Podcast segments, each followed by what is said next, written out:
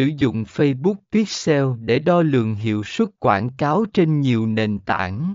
Phần 16 ngoài Facebook và Google Analytics, nếu bạn đang sử dụng nhiều nền tảng quảng cáo khác nhau như Google Ads, Twitter Ads hoặc LinkedIn Ads, hãy đảm bảo rằng bạn cũng đo lường hiệu suất trên các nền tảng này. Mỗi nền tảng cung cấp các công cụ và báo cáo riêng, cho phép bạn xem liệu chiến dịch của bạn có đạt được mục tiêu hay không.